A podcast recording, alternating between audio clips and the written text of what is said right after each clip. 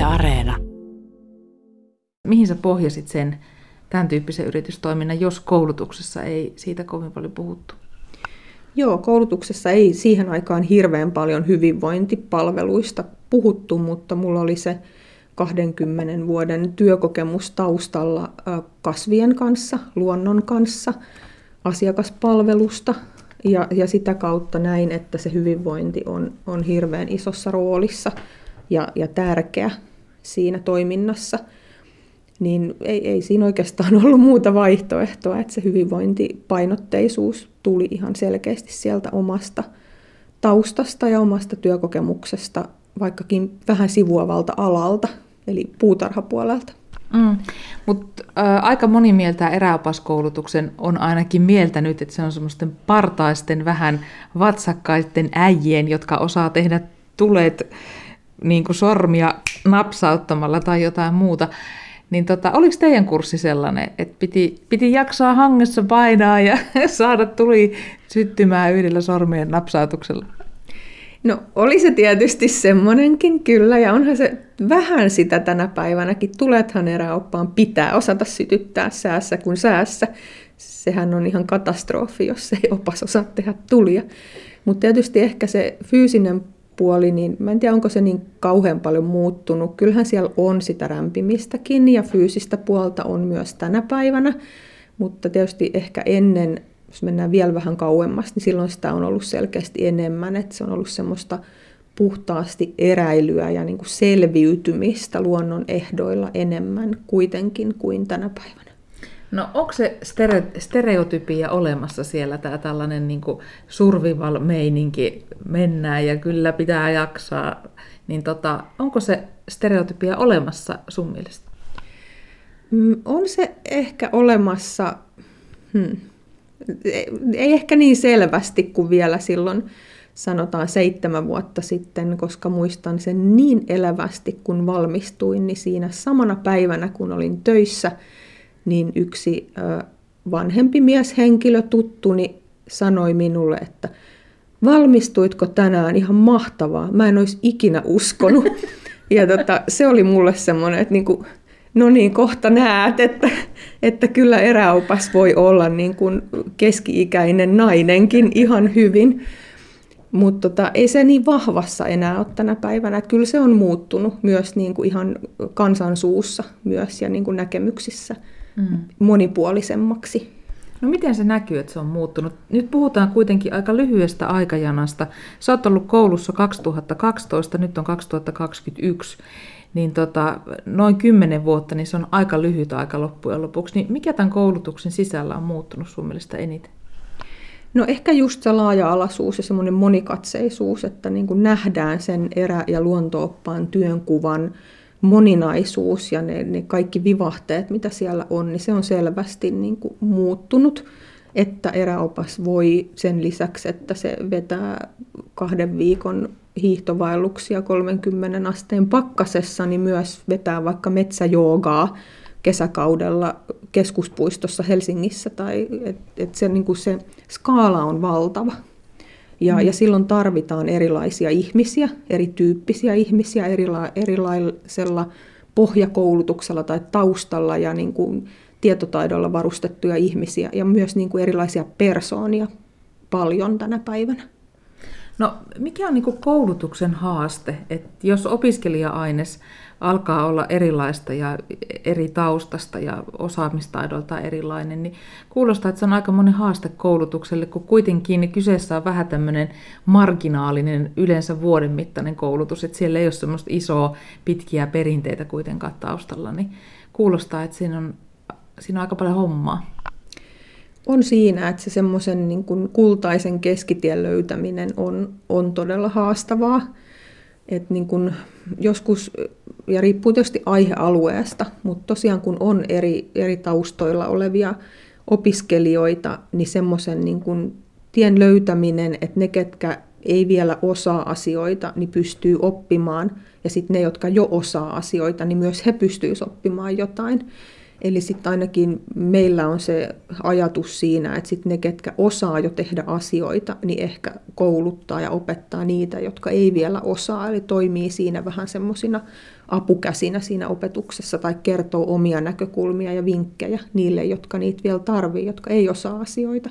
Mm. Eli, eli niin kuin semmoinen ryhmähenki, yhteisen, yhteinen tekeminen on todella tärkeää ja yhdessä ajan viettäminen on todella tärkeää mm. eräopaskoulutuksessa. Minkä takia se on? Miksi ei vaan voi jokainen tehdä omat reissut Lapissa ja sitten laittaa ne todeksi näytöissä ja sinä pistät puumerkki alle, että hyväksytty. Niin eikö silloinkin tuut periaatteessa voisi tulla eräopas? No opastuksen näkökulma pitää aina olla, eli ihan, ihan omilla retkillä ei kuitenkaan valmistu eräoppaaksi. Mm.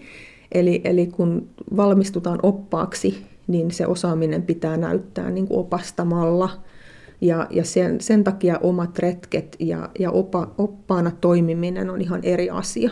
Ja siinä on ehkä yksi, yksi sellainen asia, mihin monesti koulutukseen, jos ihminen hakee vaikka eräopaskoulutukseen ja tykkää luonnossa olemisesta ja tekee itse retkiä ja vaeltaa paljon ja näin, että se on tuttua, se itse tekeminen on tuttua. Mutta sitten saattaakin tulla yllätyksenä se, että se ei olekaan enää hauskaa, kun sulla on se asiakasryhmä siellä mukana ja sun pitää toimia oppaana, jolloin se niin kuin, opashan ei opas ei niin pääse nauttimaan niistä hienoista maisemista ja, ja asioista niin kuin se asiakas, koska opas on koko ajan töissä ja oppaan pitää kiinnittää huomioon niihin asiakkaisiin, niin semmoinen tulee monella yllätyksenä, että sitten niin kuin meilläkin niin monesti opiskelijat keskeyttää siitä syystä, että mä en halua mun hyvää harrastusta pilata sillä, että mä olisin opas.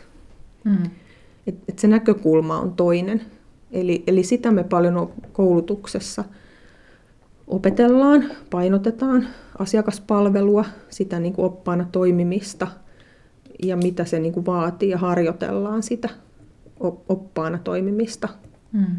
No kuinka moni hakiessaan tavallaan ilmoittaa sulle, kun sä näitä uusia kurssilaisia valitset, että pidän luonnosta ja luonto on minulle tärkeää ja retkeilen mielelläni ja nytkin kävin Lapissa. Eli, eli tota, hyvä harrastus on, niin tota, eikö se kuitenkin riitä motivaatioksi, että, että, koska luontohan voi olla myös aika kauhea olosuhde ja rasittava seuralainen, niin tota, se, että, että sitten kuitenkin, okei, pääset sisään tähän kouluun, että me lähdetään susta opasta tekemään. Joo, kyllä. Ja ensinnäkin vastaus siihen, että kuin moni, niin varmaan 90 prosenttia tai 95 prosenttia, mutta siis eh, todella moni. Joo, että kyllä siellä on se harrastustausta aina jossain mielessä, mitä se sitten kenelläkin on ja miten kukakin kokee, että on harrastuneisuutta johonkin ja, tota, ja niin kuin siitä voit jo päätellä, niin jos me ei otettaisi niitä opiskelijoita, niin eihän meillä olisi ketään.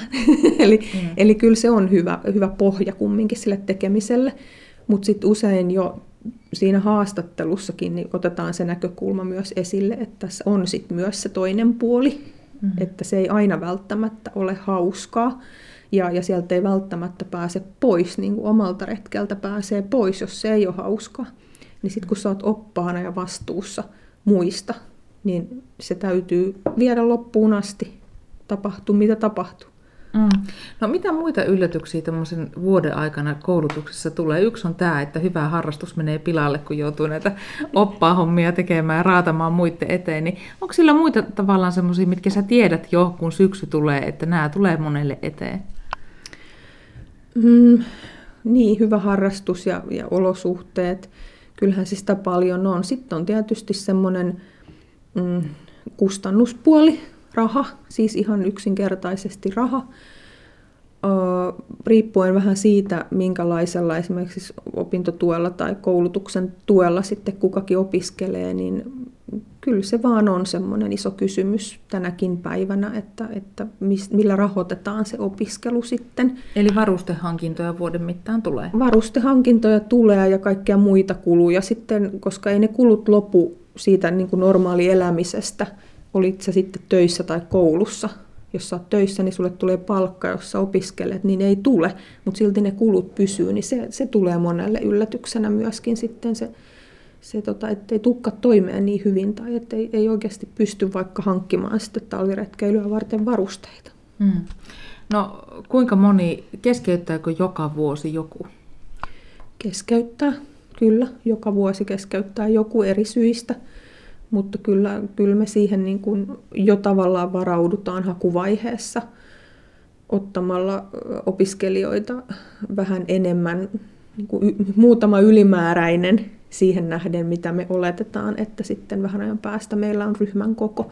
Ikävä sanoa näin, mutta mm. se on vaan vuosien mittaan nähty, että, että sitten joku hoksaa siinä alkuvaiheessa jo, että ei tämä ollutkaan mun juttu. Niin, no tää, me on puhuttu näistä koulutuksen haasteista ja niistä mahdollisista yllätyksistä, mutta sitten ää, eräpaskoulutuksella yleisesti on sellainen maine, että vitsi, että oli siisti välivuosi, että olipa mahtavaa.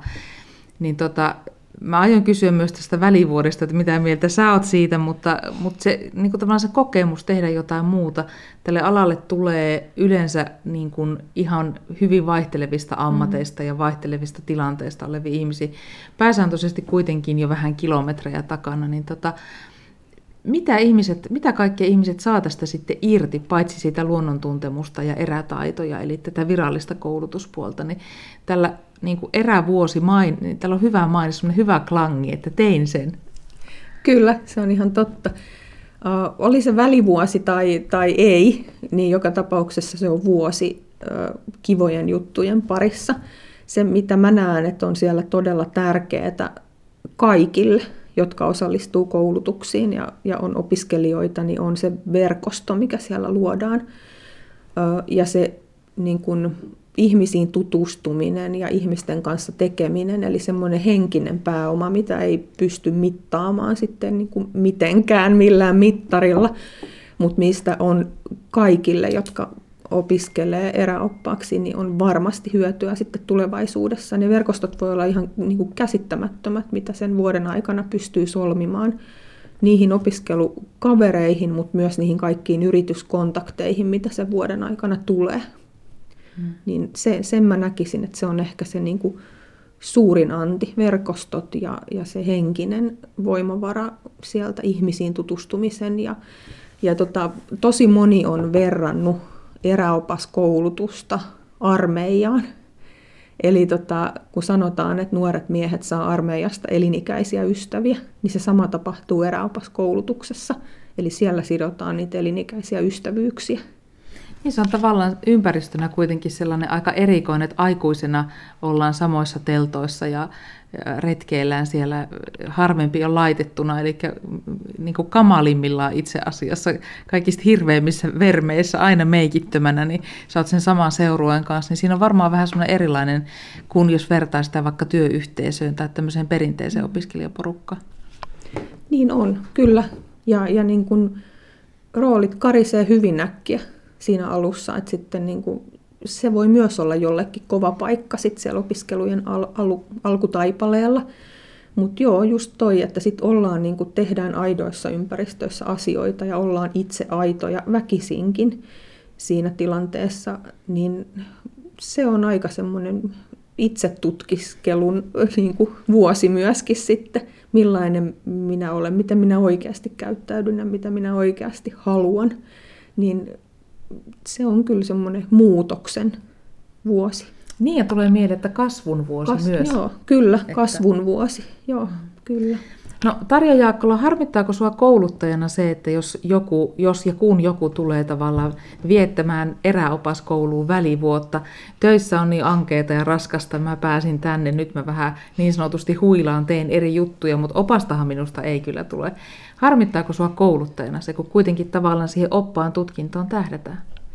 Niin, oppaan tutkintoon tähdätään, että kyllähän se niin kuin pitää myös tietyllä tavalla olla kouluttajien päämäärä, että, että ne, ketkä koulutukseen osallistuu ja, ja tutkinnon itselleen saa, ammatin itselleen saa, että he jossain määrin myös sitä tarvitsisi sitten tulevaisuudessa.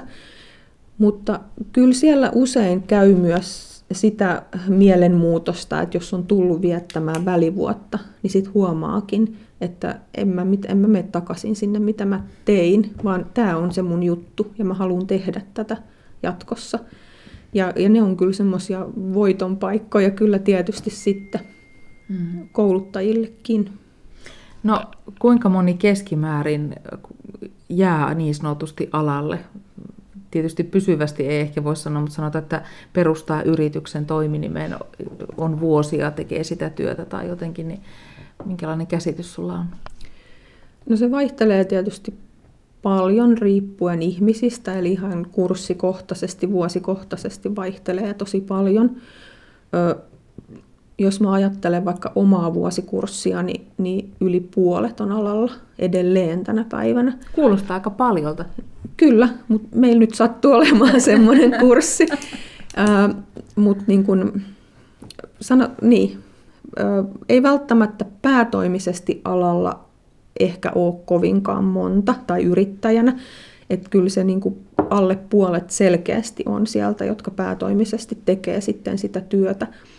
Tosi moni lähtee tekemään osa-aikaisesti, eli toimii, palaa vanhoihin töihin ehkä vähän kevennetysti tai osa-aikaisesti, ja sitten tekee eräoppaan töitä keikkaluontoisesti, perustaa esimerkiksi toiminimeä ja lähtee sitä kautta toimimaan. Et niitä on paljon varmasti Suomessa sellaisia osa-aikaisia eräoppaita. Tietysti erityispiirteenä on ehkä, mä sanoisin, eräopaskoulutuksessa semmoinen totaalinen heittäytyminen siihen, tota, siihen maailmaan ja, ja tota, se, se täytyy tulla jostain tuolta ihmisestä sisältä, se, se halu tehdä sitä työtä ja halu oppia. Ja, ja kun ala on niin kuin on ehkä käynyt jo selväksi, niin laidasta laitaan eräopas voi tehdä vaikka mitä. Niin, niin se tietotaito, mitä siellä, jos ajatellaan ihan semmoista, yritetään luoda pohjaa, että sä olisit laaja-alainen eräopas, niin se on valtava. Siellä on niin kuin kaikkea mahdollista.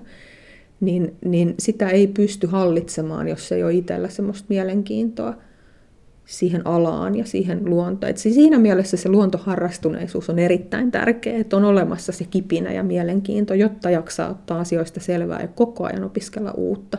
Mm. Et niin kun, meillä on opiskelijoita ja semmoisessa niin eläkkeelle jäämisiässäkin, ja hekin vielä haluaa, että he haluaa tähän vielä ja haluaa tehdä sitten vielä viimeiset vuodet töitä niin kuin tämmöisen ammatin parissa ja haluaa oppia lisää. No sä oot nähnyt monenlaista opiskelijaa tässä vuosien varrella. Yhdistääkö luopas opiskelijoita joku asia? Jos ikähaarukka on laaja ja niin kun ihmiset on erilaisia, eri ikäisiä, eri taustaisia, eri elämäntilanteissa, ja silti he kaikki sitten hakeutuu tälle tämmöiselle vuoden, vuoden tota heittäytymiskurssille, niin, niin yhdistääkö näitä ihmisiä sun mielestä joku asia? mä en tiedä, voin olla väärässäkin, mutta musta jotenkin tuntuu, että jokaisessa eräoppaassa piilee jonkunnäköinen maailman parantaja, että on se semmoinen toive jossain sydämessä, että sit, sitten niin kuin maailma muuttuu, että mä pystyn muuttamaan joidenkin ihmisten maailmankatsomusta tai, tai luontosuhdetta tai jotain, että tehdään tästä maailmasta parempi. Joku semmoinen siellä ehkä, ehkä kaikilla kytee mm. sydämessä.